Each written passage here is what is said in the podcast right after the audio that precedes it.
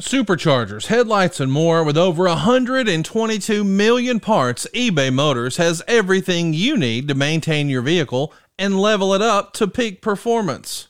And with eBay Guaranteed Fit, your part is guaranteed to fit your ride every time or your money back. Stay on your A game with all the parts you need at the prices you want. It's easy to bring home huge wins.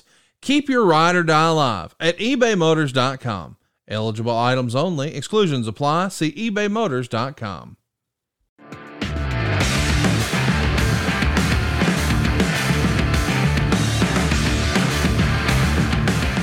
All right, welcome in. Cube Show Podcast, Volume 3. Excited to be with you guys again. And uh, another just amazing weekend of college football, um, really nationally and in the SEC. But as you know, right here, we focus in on the Southeastern Conference.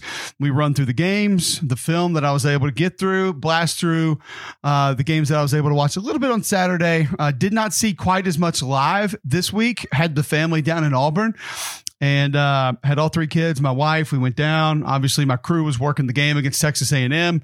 We'll get into that. We'll get into sort of what we did, uh, being around, seeing some of the things, talking to some of the people. It was pretty cool being down there. It was very special. Um, but we had a little bit of shakeup nationally. Uh, obviously, with a couple of teams going down, TCU gets over Texas. Of course, Oregon goes down to Washington. USC with a nice looking win, even though it was Colorado on Friday night. Um, but the SEC, uh, outside of that Alabama Ole Miss game, pretty much stands pat. That was one that I think some people had some questions on. Other people thought that a few might go different ways, but let's get into it, talk about it. You know what we do here. Uh, we run through the games. I don't tell you how popular we are. I don't tell you how many people listen. I don't tell you why my demos are great in certain areas. We just we talk ball, X's and O's. Let's get right to it. Uh, I'll start there in Auburn right off the bat. Um, first off, it's cool for me, and, and this is this is just somewhat personal, so we'll get away from the usual stuff a little bit. But I do want to. I'm going to try to take you guys into where we were every weekend, each and every week here on the show. So. I don't get to take my family to Auburn games very much and I'm not complaining. I'm not, it's not a gripe. It's not a moan. I love my job. I love what I do. I'm very fortunate to do what I do. I'm very fortunate to have an amazing crew, and that's Tom Jordan and everybody else behind the scenes, whether it's uh, my producer Billy, uh, my director Brad, whether it's my cameraman Noah. Like we, it is, it's an awesome crew, and we're very fortunate to be able to do what we do and to be able to call games and talk about sports on the radio. It's, I'm, I'm, I'm lucky. I'm fortunate. I love what I do. I haven't worked in probably seven years. But um, that's the one drawback is I have three children, seven, five, two. I don't get to just take them to an Auburn game whenever I feel like it. So being able to have them there, seeing what it was like on Friday when we got to town, um, being able to meet with the coaches right there before they had reverse Tiger Walk, seeing all the people that were there, the energy that was just around the entire city uh, was pretty cool. And then Saturday we get up and you can feel it again. Things are just flowing, tailgating early, people walking around. It was crowded. I, I can always get a feel of what a stadium is going to be like in an SEC town uh, Friday during the day and Friday evening. Um, we went to the basketball game Friday night. Not the best performance by Bruce's group, but they found a way to get a win. That USF te- team, they got a couple transfers, some older kids, so made it a little bit more challenging. Didn't shoot well, but hey, they got the W. Kids enjoyed the basketball game. We dropped them off with the babysitter. Wife and I went to dinner at Acre. David Bancroft took great care of us. It was amazing. Chicken fried bacon, of course. Um, went with fish for dinner. It was excellent. Some of the other appetizers, just out of this world. And you will not go wrong if you go to Acre. Um, anything that Dave is affiliated with, you will not go wrong. I know Tom enjoyed it. I enjoyed it. My wife enjoyed it. The crew enjoyed it. It was fantastic. So glad that we got to do that. Um, went down to the conference center, had breakfast Saturday morning, had our production meeting, and we get back to our room and we're kind of sitting around watching some TV, doing some different things. Uh, I took two of the kids to Mama Goldberg's for lunch. If you've never been, you have to get the nachos. Mama's love, no mayo for me is always the way that I go. Um, but then uh, we were all supposed to leave at about I think we were all going to leave at about 410, 415. And at 3:30, I just told my wife, I said, I'm I'm I'm going, I'm gonna leave. I was just I was getting anxious. I was getting a little antsy. And she's like, why? And I said, I'm just I'm gonna walk over. I was I want to see, I want to feel this. I want to know what it's all about and know what it's like. And I'm really glad I did because first off, again, I, I haven't been able to just walk through the last Auburn game we did at home was Kentucky in 2020. That was the opener. And that was a COVID game. So Tom and Jordan weren't even there. And then before that, I believe it was 2018 was the last Auburn game that we did. So I think three in like four years. So I just wanted to walk through campus, man. I wanted to see the tailgating. I wanted to see the people, what was going on, get the vibe. And it was crowded. People were excited. Uh, there was an energy. You could feel it. And I tweeted right before I went in the stadium that how I just walked through and it felt like it was something extra. And then we got in the stadium and it was pretty cool. I, I got in, I got situated uh, over by my table where we always kind of camp out. And I have somebody down the field with me. And Damian Craig comes walking around. And of course, he sees me. We, we come up and we're talking for a little while. And um, he looks up after we're talking for 15, 20 minutes and he's like, Man, the student section already full? I was like, Yeah. I said, D, this crowd's going to be loud tonight. And he goes, You think? And I said, No, I know. And it was cool to catch up with Damien, um, one of my favorites. Guy does a great job and one of the all time greats to play at Auburn. So seeing him back in the stadium was was obviously really cool. And then uh, Tom and Jordan get there a little bit later. Um, had a chance to catch up with John Cohen on the field for a little while, and we're all talking. And Jordan kind of looks up at the crowd. He goes, "Man, that 80 second clock hadn't even started counting down, and this place is filling up." I was like, I'm telling you, I think it's going to be a really good crowd. I think it's going to be cool tonight. And man, it was. The student section was off the hook. Um, it was packed for the majority of the game, and I think the upper deck started leaving a little bit late because I think even myself, most people underestimated the weather. It was a little bit cooler than I think we thought by the end of the game. The wind had a lot to do with that, and I think the wind affected the game. I think the wind affected Conner Weigman in that game. Uh, it affected some A and M punts because they were going to the north end zone multiple times. And you saw those punts just die and just kind of got up and then went straight down. Subtracted 10, 15 yards, maybe more on a couple of A and M punts. But I think the team fed off that energy. And talking to Will Friend, talking to Carnell, talking to Kendall Simmons before the game, and some of our meetings and just on the field, they talked about what they had added to the run game. I asked if misdirection would be a big part of it. It was pretty cool. Ike Hilliard said, I'm going to let you ask Will about that on the field. So I asked Will, and he just kind of gave me a wink, like, you see what I see. So yeah, we're going to try it. You saw a lot of the jet motion, a lot of the different things side to side, trying to force some eye violations by that A&M defense the A&M linebackers fly to the line of scrimmage. Like they fly up to the line of scrimmage. So that misdirection, I think, did them some harm because once you come up, you very difficult to redirect. You get caught in all the traffic. Um, that defensive line also is out of position often. They're a good, talented group. They play hard, but they just get out of position a large majority of the time. And I thought Auburn took advantage of that. You saw some of the more re- zone read stuff with Robbie Ashford, where he's able to boom, get north and south after he reads it. And uh, some of the different read plays that he had the option of. Not as much drop back game, which I liked. I thought Auburn dedicated themselves to heavier personnel, which gave them a big advantage. And it worked out for them. They were able to sneak out a win. It wasn't clean football on either side. There was a couple of missed calls. There were some bad penalties. There were some big mistakes on both sides. But in the end, I really do think the difference was the personalities of those two teams. Auburn ran the ball well. Uh, A&M did not have De'Von Achane.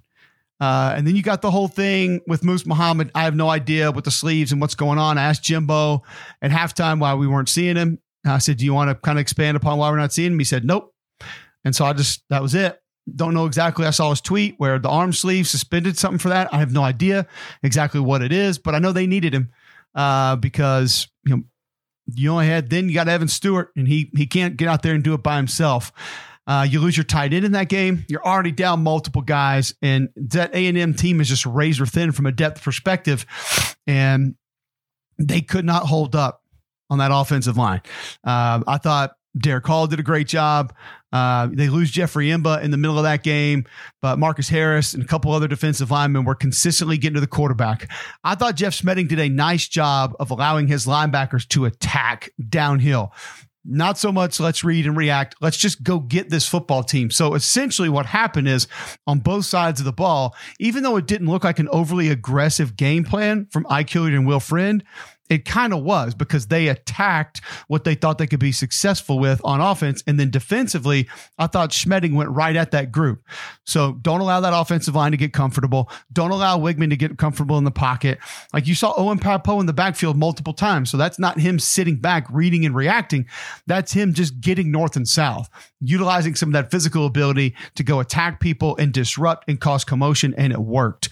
And Auburn gets a massive win, the first win ever for Carnell Williams as the head coach of the Auburn Tigers and to be there to interview him and to be there and just feel his emotion and then to see Jason Campbell and Ronnie Brown and Danny Lindsay and Marcus McNeil um, and Jerraud Powers. I mean, just all these different Lettermen that showed up because they wanted to support him and and wanted to be there for him. Mayo Sewell was there. It was just it was really cool to see those guys. He came in the year after I did, so we didn't play together, but obviously we know one another. And to see all those guys come back for him, to want to be a part of it because of what he's doing, to see how the team reacted to him, it was beyond cool.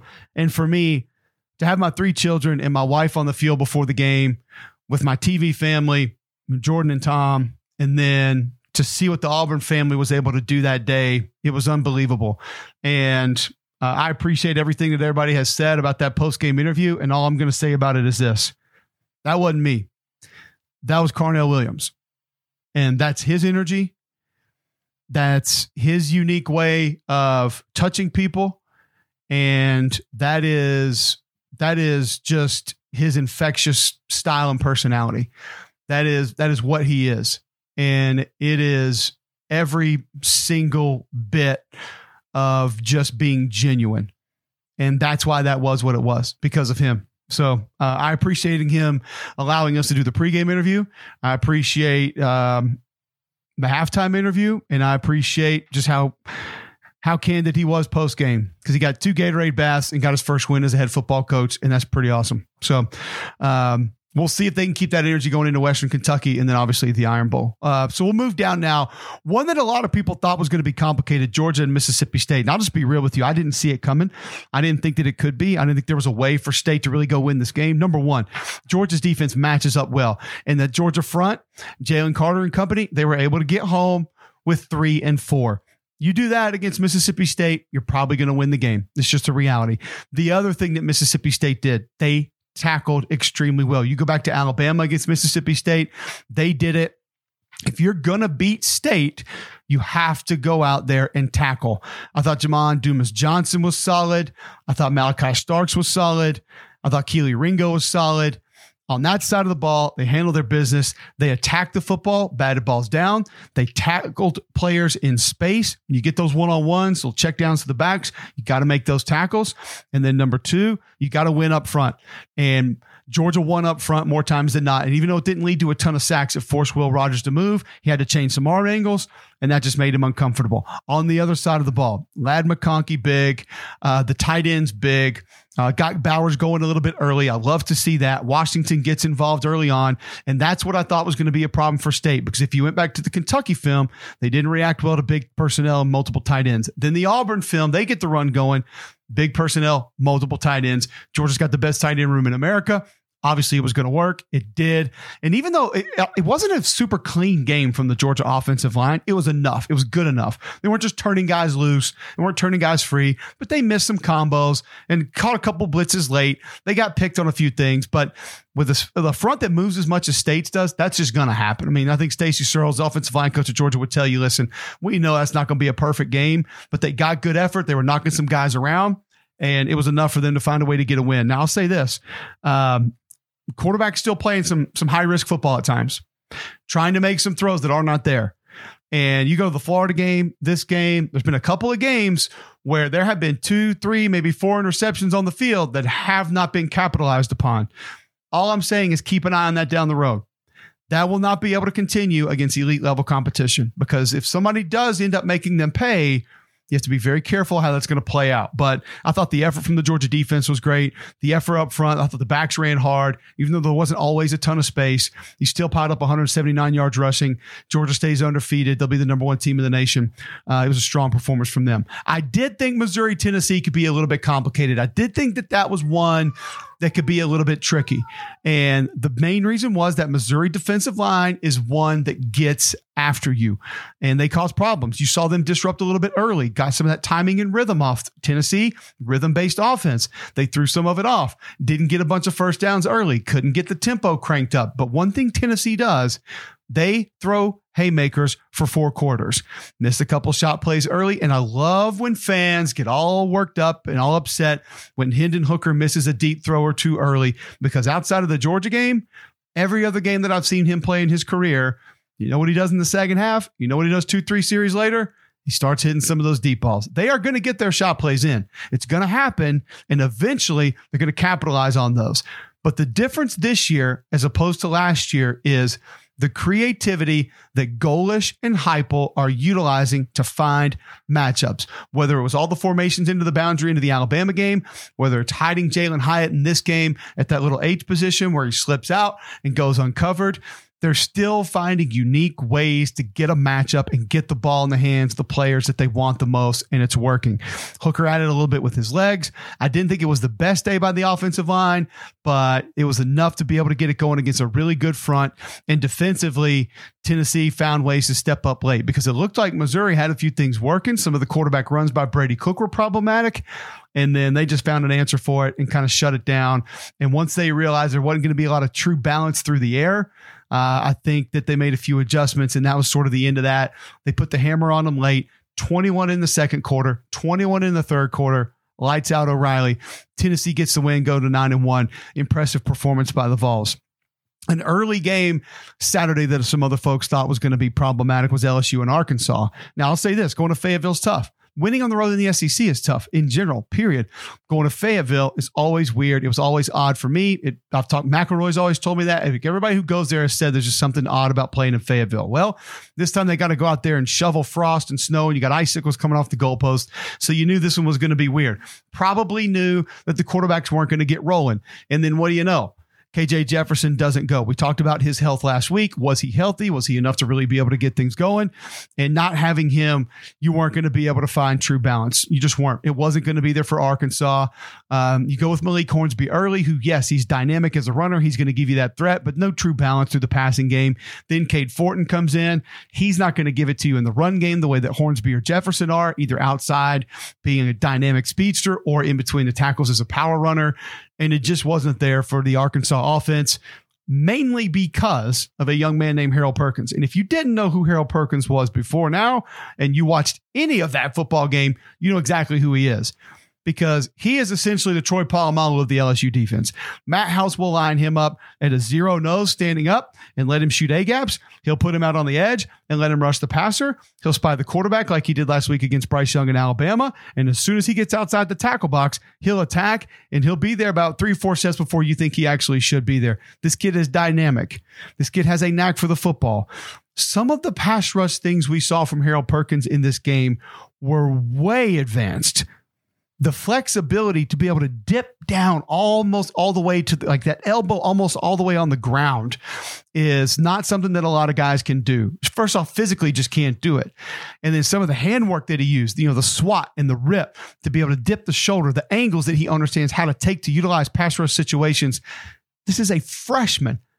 And for him to be as advanced as he is in being able to see things, being able to take different responsibilities in different games, and then being able to do different things that he's asked to do on the field from a skill set perspective.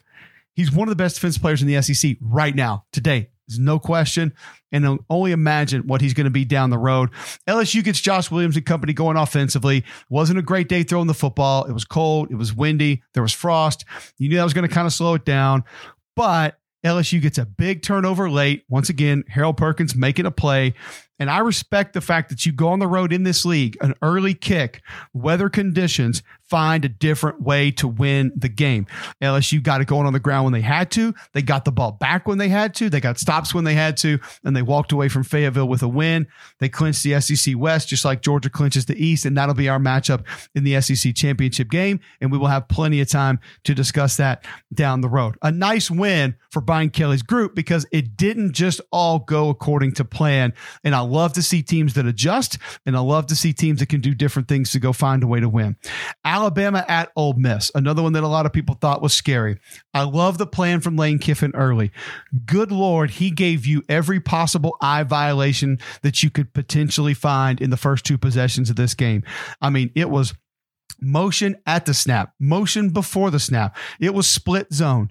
It was quarterback read with pullers going the opposite direction and a in a jet sweep coming the other way. I mean, it was Jackson Dart on the move with his legs. It was different players lined up in different places. Tempo, anything you can think of that would have potentially forced an Alabama defensive player to visually take himself out of the play, You got it early on from Lane Kiffin. The one thing that didn't happen though, and even though the run game did get going a little bit for Ole Miss, it's not like it was shut down. Judkins had 135 yards. You didn't see the multiple home run game from the Ole Miss backs. And how many times this year, in almost every other game that we've seen, have we gotten multiple 40, 60, 80 yard runs from those running backs, be it Evans or Judkins, and you didn't get it in this game?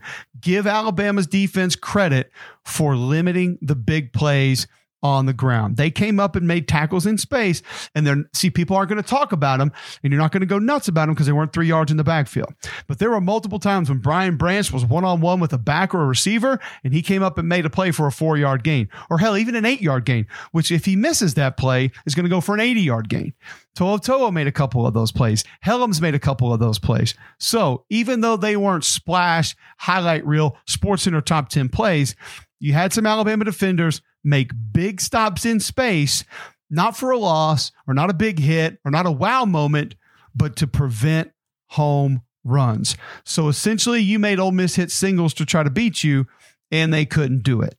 And that's a part of the Alabama defense that I saw this weekend that I have not seen a lot of people talking about. Um, the Ole Miss offensive line I thought held up okay. Dart was under pressure some. He just missed on some throws. Alabama had decent coverage on some throws. I thought he rushed a few things, but we knew Ole Miss wasn't going to win this game putting it in his hands. I mean, he's 18 of 31, uh, probably not enough, but still they needed the home runs on the ground to find a way to win this game, and they needed to get the ball back from Bryce Young. And I'll say this I thought the Ole Miss defense did an excellent job getting to the quarterback.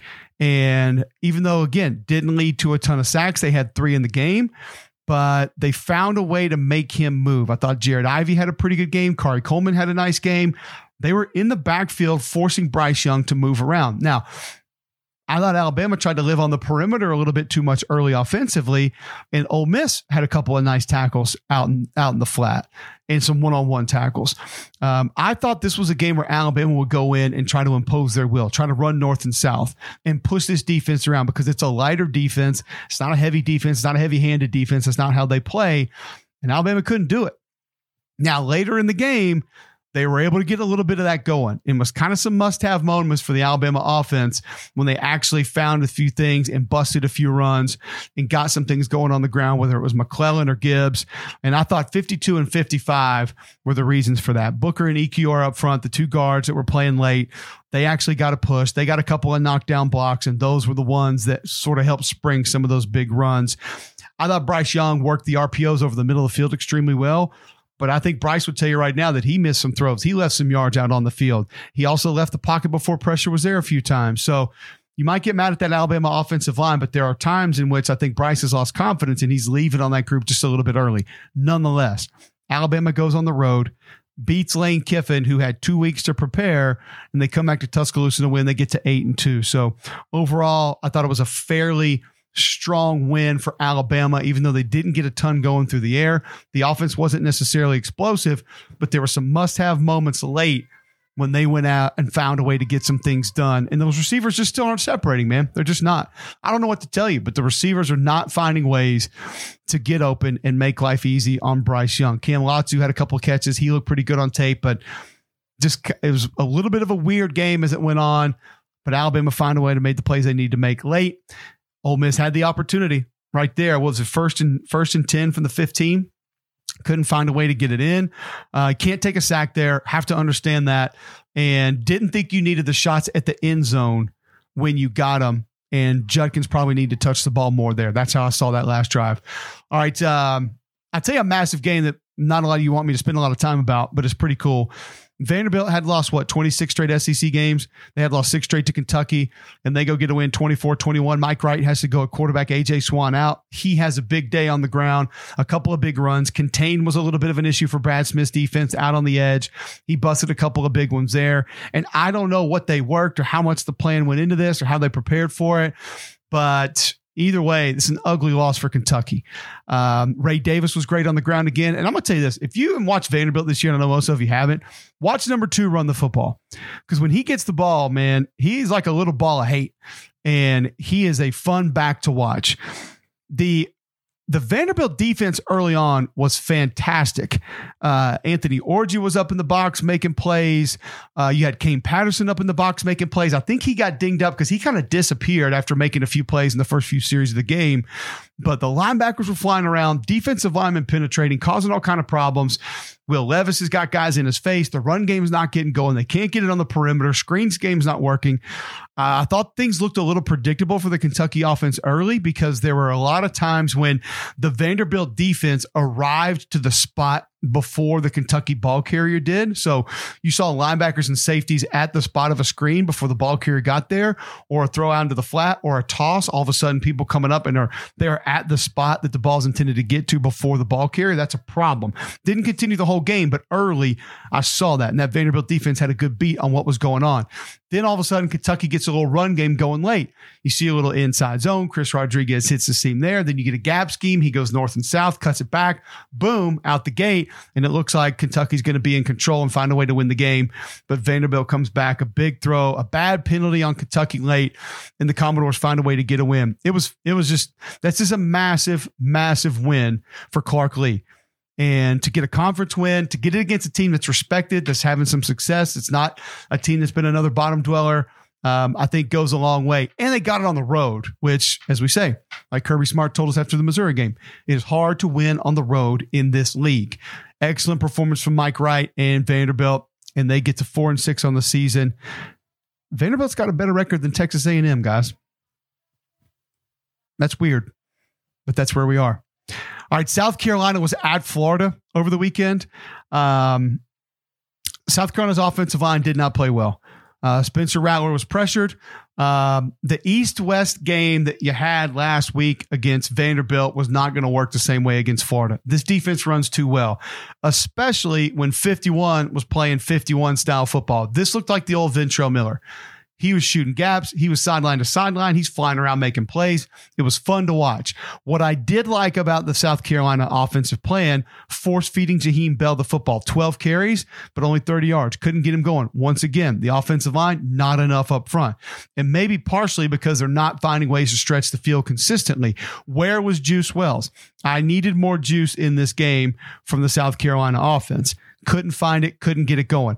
I like to carry on Joyner at quarterback. Switch it up a little bit. We saw what can happen in the Duke's Mayo Bowl last year. He's a dynamic runner. I know he's been beat up. That's probably some of the reasons we haven't seen him before.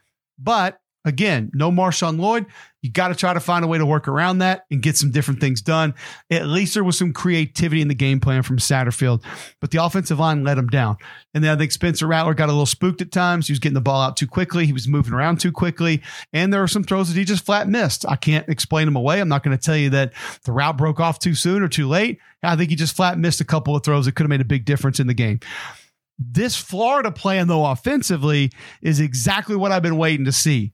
And it's kind of been morphing to this. It's been really close to this the last few weeks. I'm not saying that Billy and those guys just brought this out all of a sudden, but the presentation, stick with me here.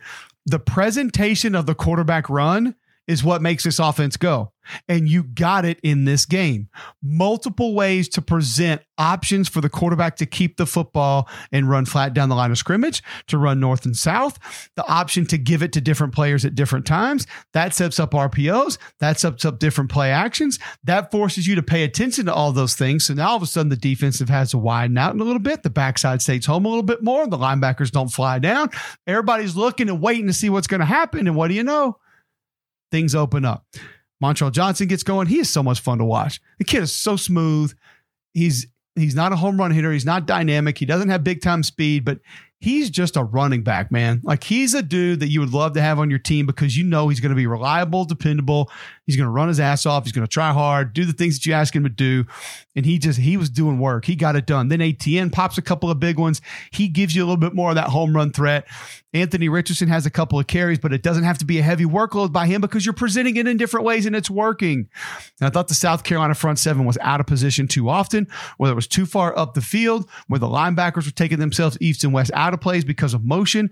That was an issue, and it really did make life easy on this Florida offense because they got to be super efficient through the air because then you get to pick and choose your spots of when you want to let it go.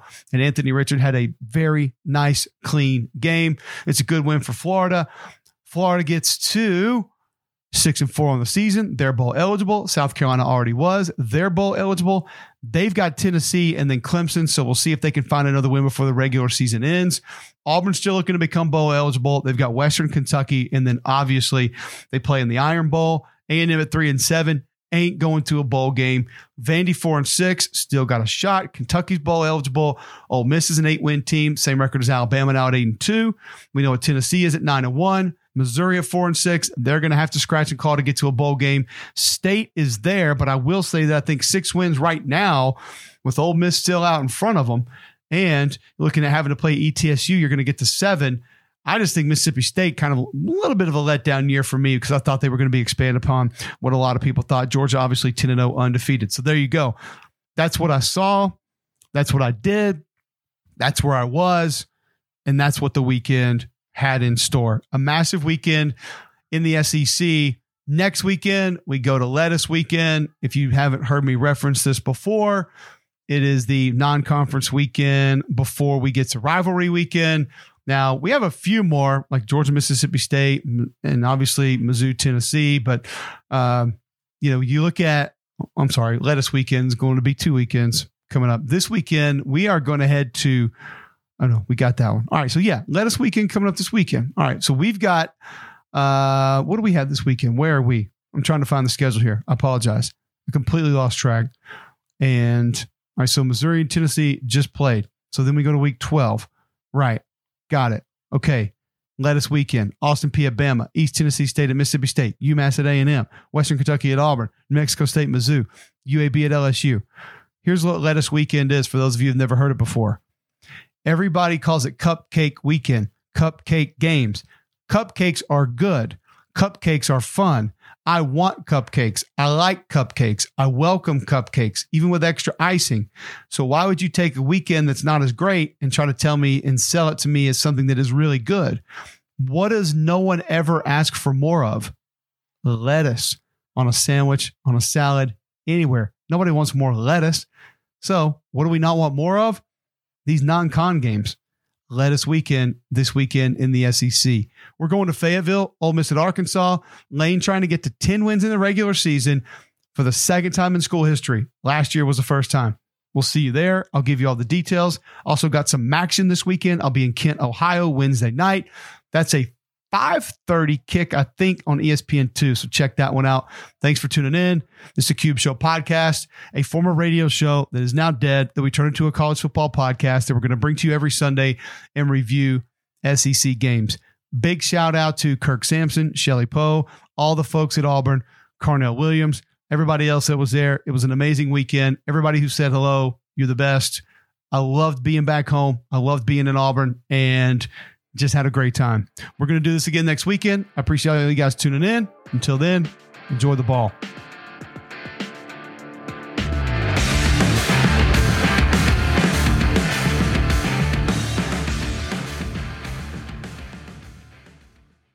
The Bigger Pockets portfolio of podcasts are worthy of your investment. We're having a real conversation as real real estate investors. New episodes available every day. It's important to buy where it makes money and not necessarily where you want to travel to. Bigger Pockets, On the Market, Rookie Real Estate, or Money Podcast. The purpose of flipping is to create more cash so then you can reinvest into other types of properties. The Bigger Pockets Podcast on YouTube or wherever you listen.